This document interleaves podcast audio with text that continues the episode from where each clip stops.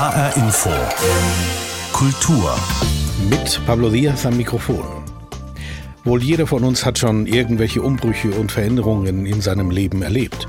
Manchmal werden diese Erfahrungen als ein Riss betrachtet, als Unterbrechung einer kontinuierlichen Linie. Das kann die Trennung von einem geliebten Menschen sein, der Wegzug in eine andere Stadt oder die Auswanderung in ein anderes Land. Auch Krieg, Tod und Unsicherheit können solche Risse in unseren Biografien ausmachen. So wie der gegenwärtige Krieg in der Ukraine. Wir haben gedacht, es ist für uns alle als Europäerinnen und Europäer ein so manifester Riss. Wir können nicht umhin, auf dieses Thema einzugehen. Und wir wollten sozusagen den Stimmen und den Autorinnen und Autoren eine Stimme in dem Festival geben, die noch weitaus unmittelbarer als wir von diesem Krieg in der Ukraine betroffen sind. Es geht darum, dass wir über Europa, das heutige Europa im Schatten des Krieges sprechen. Sagt die Kuratorin des Literaturfestivals literaTurm, Sonja Vandenrath. In diesem Jahr steht das Festival unter dem Motto Risse, wird aber auch den Krieg in der Ukraine zum Thema haben.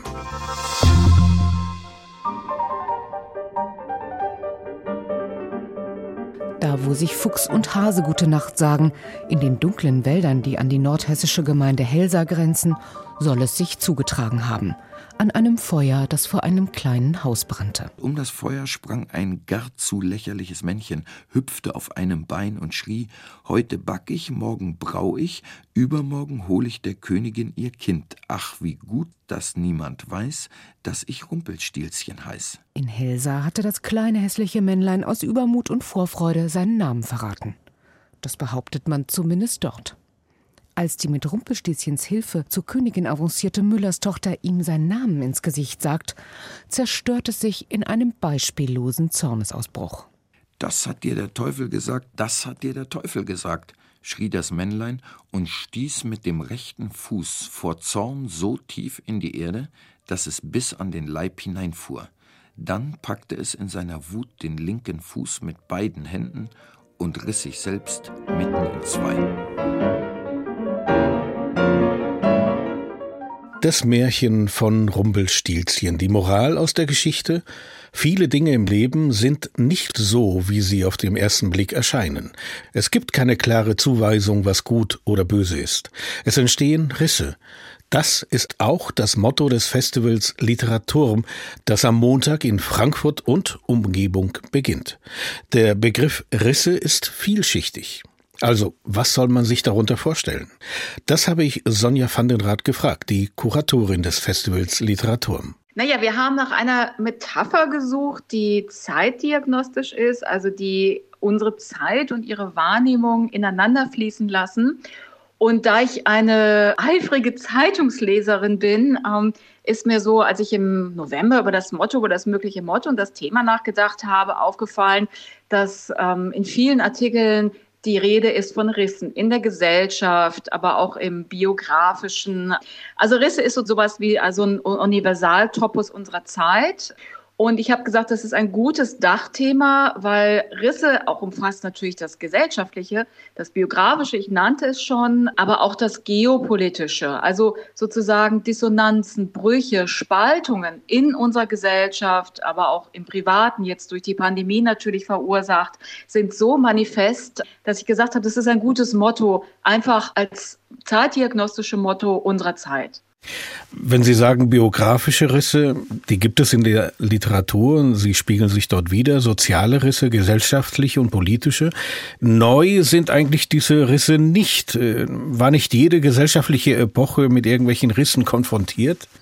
Das ist sicher, und Risse sind natürlich auch ein sehr produktiver literarischer Stoff. Wir sind ja ein Literaturfestival, das ausgeht von Romanen, von literarischen Texten. Wir sind jetzt kein diskursives Festival, sondern wir schauen immer, wo Risse sich in neueren Romanen dieser Zeit widerspiegeln. Das ist unser Ausgangspunkt. Aber dass wir im Augenblick in einer Phase leben, in der Ich will nicht von einer gespaltenen Gesellschaft sprechen. Das, finde ich, wäre einfach zu viel. Und das haben wir auch ganz bewusst vermieden. Wir hätten das Festival ja auch Spaltung nennen können oder so. Mhm. Das wollten wir nicht, das sehen wir nicht. Aber wir sehen natürlich schon, dass dieses Geflecht, die auch so das demokratische Fundament, auf dem wir leben, jetzt durch die Pandemie oder durch andere Ursachen, einfach immer größere Risse bekommt. Und deshalb haben wir gedacht, das ist ein Motto, das literarisch sehr stark ausverhandelt wird, das aber auch einen ganz starken aktuellen Bezug hat. Der größte Riss durch unsere Gesellschaft zumindest ist der Angriffskrieg Russlands auf die Ukraine. Wie wird der sich in diesem Literaturfestival widerspiegeln? Also das war natürlich auch ein Riss in unserer Programmarbeit. Wir waren schon relativ weit. Wir haben angefangen nach der Buchmesse mit der Planung, dann habe ich das Motto gefunden. Und dann haben wir schon so die ersten Veranstaltungen festgelegt und dann kam halt dieser 24. Februar 2022 und das hat auch für uns einen Riss bedeutet. Wir haben uns dann nochmal so ein bisschen zurückgezogen und überlegt, wie wir darauf reagieren, also ohne jetzt aktionistisch zu sein oder so. Also man will ja auch nicht sozusagen so reflexartig auf so ein Thema draufspringen, aber wir haben gedacht, es ist für uns alle als Europäerinnen und Europäer ein so manifester Riss. Wir können nicht umhin, auf dieses Thema einzugehen. Und dann haben wir die ganze Architektur des Festivals nochmal umgebaut und den Fokus beziehungsweise eine tragende Säule hin zur Literatur Mittel- und Osteuropas gerichtet. Also wir wollten sozusagen den Stimmen und den Autorinnen und Autoren eine Stimme in dem Festival geben, die noch weitaus unmittelbarer als wir von diesem Krieg in der Ukraine betroffen sind. Also Länder wie Polen, wie Ungarn, auch wie die baltischen Staaten. Also die sind einfach sozusagen Grenzländer und die sind viel, viel, viel stärker noch betroffen als wir. Und wir haben gesagt, wir wollten sozusagen diese literarischen Stimmen in der Mitte Europas. Die Mitte Europas liegt im Osten, hat Karl Schlögel einmal gesagt. Ich glaube, da ist was dran. Also wenn man diesen ganzen Kulturraum von Paris bis Kiew sieht, dann sind einfach Länder wie Polen und wie Ungarn sind dann in der Mitte. Und deren wunderbare Autorinnen und Autoren, die wollten wir nach Frankfurt einladen, ohne jetzt sozusagen ein reines Ukraine-Festival zu machen, sondern es geht darum, dass wir über Europa, das heutige Europa im Schatten des Krieges sprechen. 35 Veranstaltungen sind geplant mit rund 90 beteiligten Autorinnen und Autoren. Sind Sie so weit gegangen, keine russischen Autoren einzuladen oder werden Sie sagen, die dürfen natürlich auch mitmachen? Wir haben natürlich russische Autoren dabei, die sind genauso von diesem Krieg betroffen wie wir. Also wir haben zwei ganz großartige russische Autorinnen dabei, und zwar Maria Stepanova. Wenn man jetzt über zeitgenössische Lyrik aus Russland spricht, dann ist sie diejenige, die immer wieder genannt wird als die wohlbedeutendste. Genauso haben wir Viktor Jerofejew dabei. Ich glaube, das ist wohl einer der bekanntesten russischsprachigen Schriftsteller seiner Zeit, einer der großen Weltautoren. Und der ist jetzt auch im Exil. Also Jerofejew ist ausgesiedelt, hat sein Land verlassen. Maria Stepanova hat ihr Land verlassen. Also wie gesagt, die beiden, wie andere Dissidenten auch, sind einfach unmittelbar auch von diesem Krieg betroffen. Und auch sie haben wir natürlich eingeladen. Das ist uns auch ganz wichtig, dass sie auch bei uns zu Gast sind und zur Sprache kommen. Geblieben ist in dieser Ausgabe von literaTurm eine schöne Tradition, die natürlich auch im Titel zu finden ist, nämlich die Frankfurter Hochhäuser als zentrale Veranstaltungsorte. Was ist der Reiz eines Hochhauses, um eine Art von, oder sagen wir mal, um solche Art von Veranstaltungen gerade dort durchzuführen? Naja, das Festival heißt ja literaTurm, weil es in den Türmen Frankfurt stattfindet.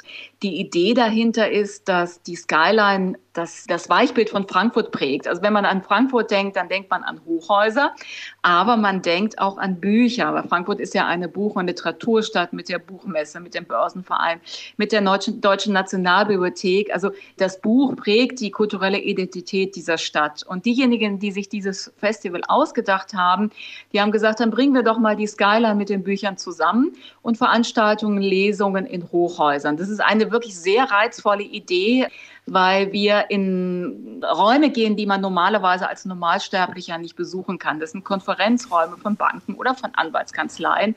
Die sind immer sehr schön, die haben einen wunderbaren Überblick. Also wir sind auch ein bisschen das Festival des Überblicks. Man hat einen fantastischen Blick in die Umgebung von Frankfurt. Die sind natürlich auch sehr gut ausgestattet. Und wir dürfen da mit unseren Veranstaltungen zu Gast sein und präsentieren da die Bücher, die wir vorstellen wollen. Und das ist bundesweit einmalig. Also es gibt kein Festival, kein Literaturfestival sonst mehr, das seine Lesung in derart luftigen Höhen veranstaltet. Nun sind ja Hochhäuser eines der besonderen Elemente des Festivals. Sie sagten es ja schon, literaTurm heißt das ja. Aber die Veranstaltungen sollen in diesem Jahr nicht ausschließlich in Frankfurt stattfinden, sondern verteilt in der Rhein-Main-Region. Da muss man wohl auf die Hochhäuser verzichten, nehme ich an. Ja, das ist uns jetzt etwas schwer gefallen. Wir haben natürlich lange darüber nachgedacht, welche Hochhäuser wir in der schönen Rhein-Main-Region finden, haben es aber dann doch ziemlich schnell sein gelassen und haben uns darauf beschränkt, dass wir sehr schöne Orte für die Lesung stattfinden. Ja, tatsächlich, wir sind in der Region.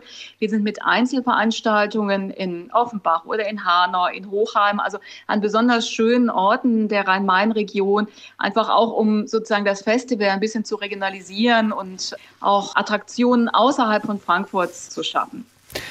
Sonja Vandenrath war das. Sie verantwortet zum 9. Mal das Programm des Festivals literaTurm. Es beginnt am kommenden Montag. Frau Vandenrath, viel Glück und danke Ihnen für das Gespräch. Ja, herzlichen Dank. Die Szenen, die Künstler, die Macher, die Kultur in HR Info. Der Krieg in der Ukraine, der militärische Überfall durch Russland, er ist eine Zäsur. Dieser Krieg geht mitten durchs Wohnzimmer und bringt auch gemischt nationale Ehepaare in eine Bredouille. Zum Beispiel ein russisch-ukrainisches Ehepaar. Sie Ukrainerin, er Russe. Das Paar lebt seit Jahren in Bremen. Beide sind Musiklehrer und haben 2 Kinder, mit denen sie zu Hause immer Russisch gesprochen haben. Das tun sie jetzt nicht mehr. Miriam Benneke gibt einen Einblick in eine Familie, deren Leben gerade nicht frei von Rissen ist.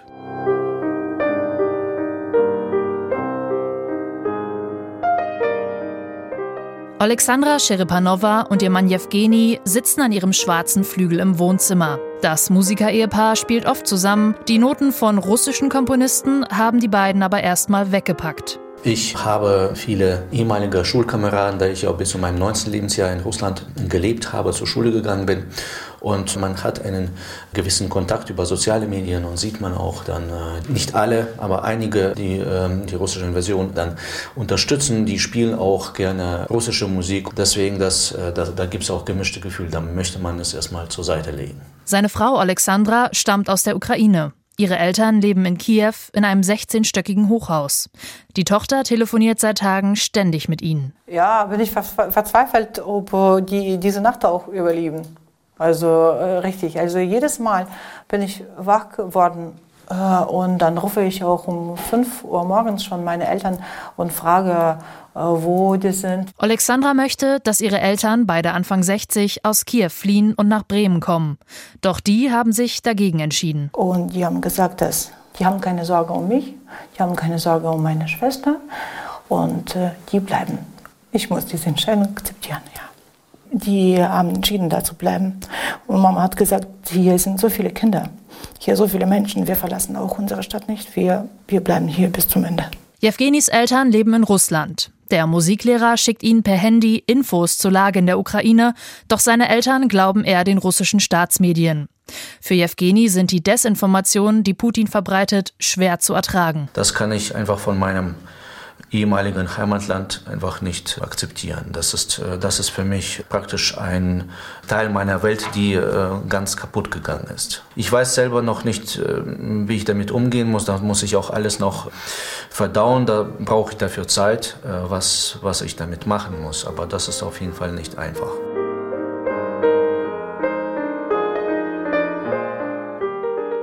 Mit Musik kann das Ehepaar ausdrücken, wofür ihnen sonst die Worte fehlen. Bis vor kurzem haben sie mit ihren Kindern noch Russisch gesprochen, doch auch das ist jetzt vorbei.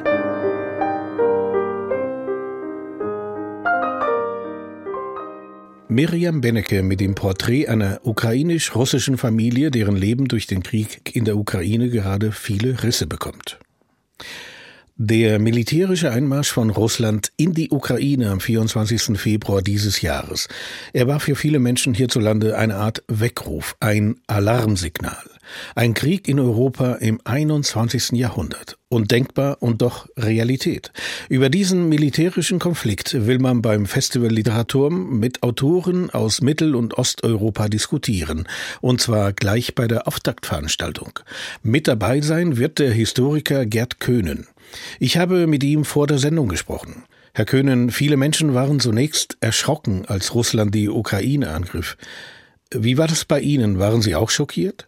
Ja, natürlich war ich schockiert, weil ich es auch für ein Wahnsinnsunternehmen halte und etwas, was ja tatsächlich einen unwiderruflichen, in vieler Hinsicht unwiderruflichen Riss in die ganze Nachkriegsordnung, auch die Ordnung dieses ganzen Staatengefüges, wie es in den 90er Jahren entstanden ist, hineinlegt, aber auch in unsere gegenseitigen, auch kulturellen Beziehungen und das eben auch zu Russland. Da ist das ein gewaltiger Abbruch. Ich weiß noch überhaupt nicht, wie wir eigentlich wieder in normaler Weise dort, ich bin fast jedes Jahr dort gewesen, also Diskussionen führen können, reisen können und so weiter.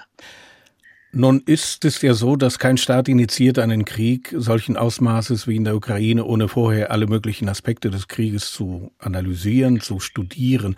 Was mich gewundert hat bei dem Vorgehen der russischen Führung, sind die historischen Bezüge bzw. die Begründungen für diesen militärischen Angriff.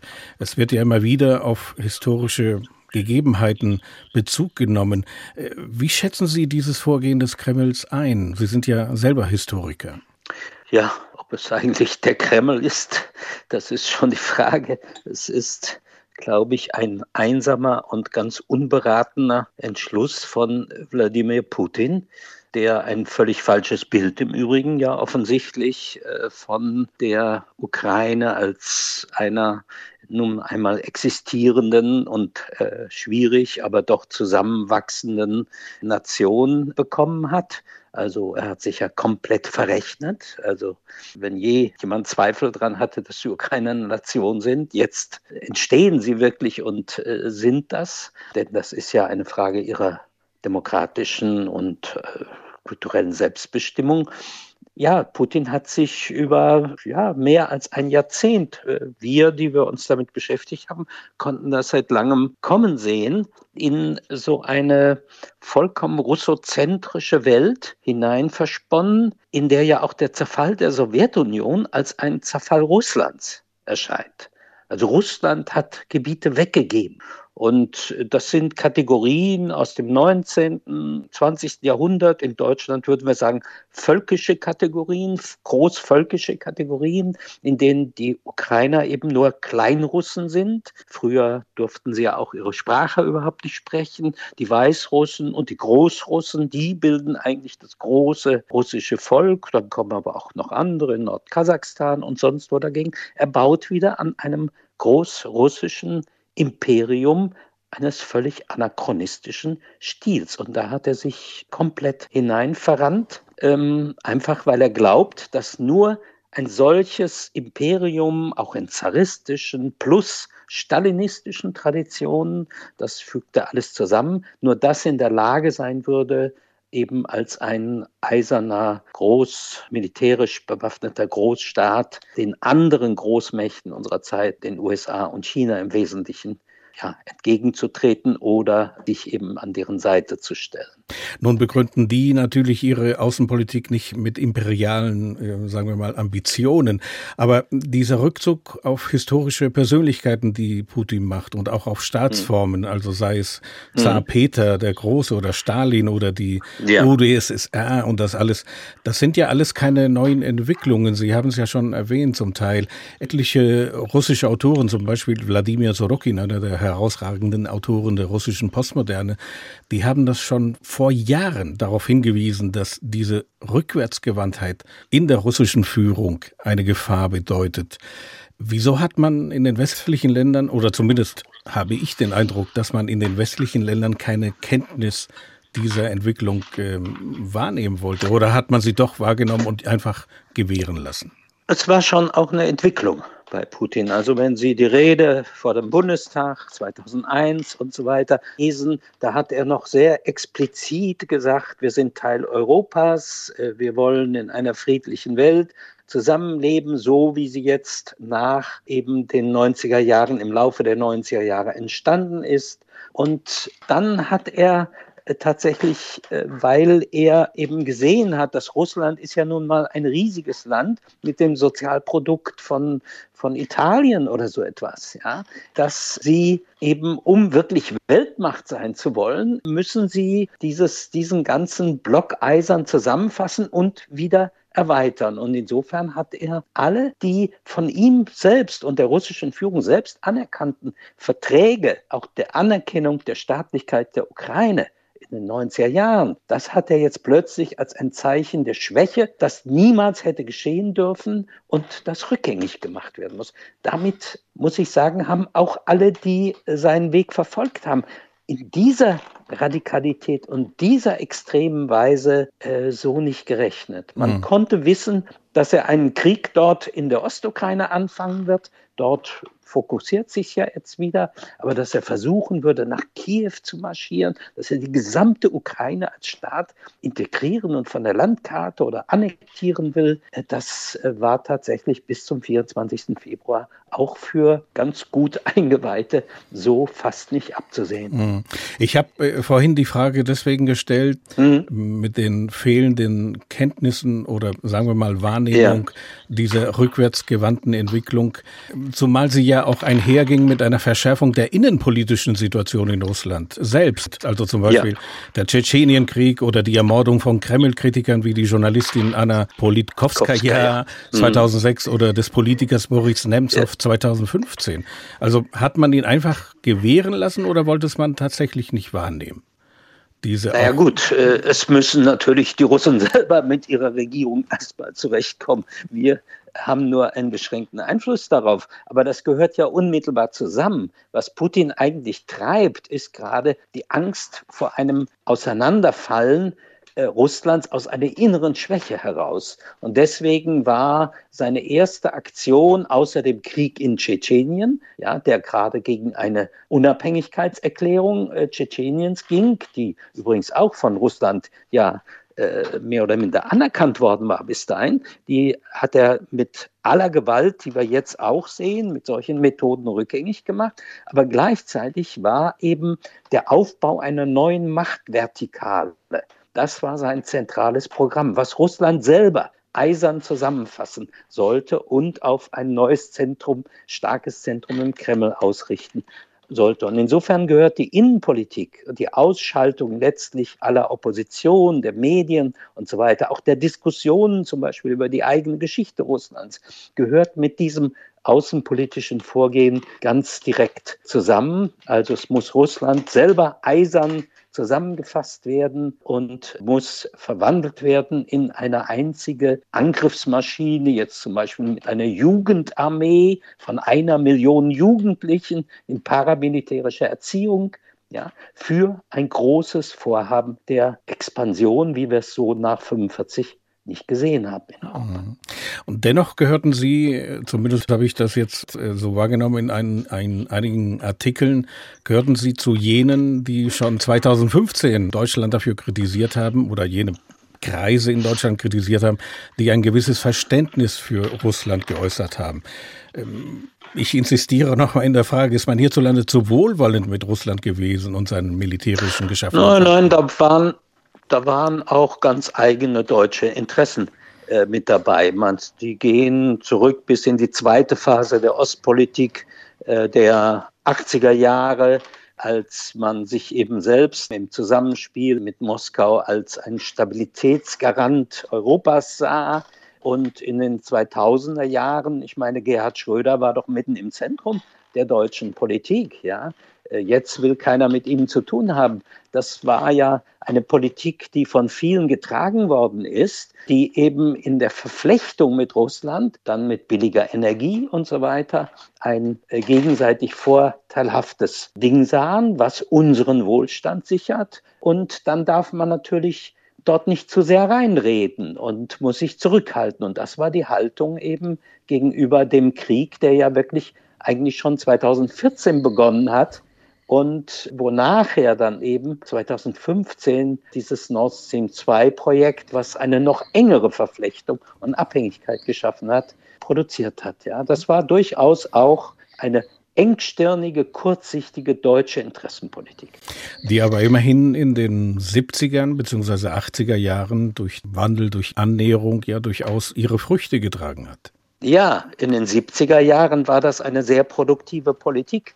Da würde ich auch kein Wort der Kritik dran üben. In den 80ern sah es schon etwas anders aus, denn da gab es zum Beispiel diese Unruhen in Polen und dann war es die Haltung der deutschen Politik, sich von all diesen Oppositionen in diesem Sowjetblock möglichst fernzuhalten und immer die große Sicherheitsarchitektur mit Moskau zu suchen. Aber es waren aber genau diese Oppositionen, die dann eben 88, 89 sozusagen diesen großen Umbruch mit herbeigeführt haben, so wie Gras durch den Beton wächst. Ja? Und das hat die deutsche Politik damals überhaupt nicht auf dem Schirm gehabt, auch Helmut Kohl übrigens nicht. Ja?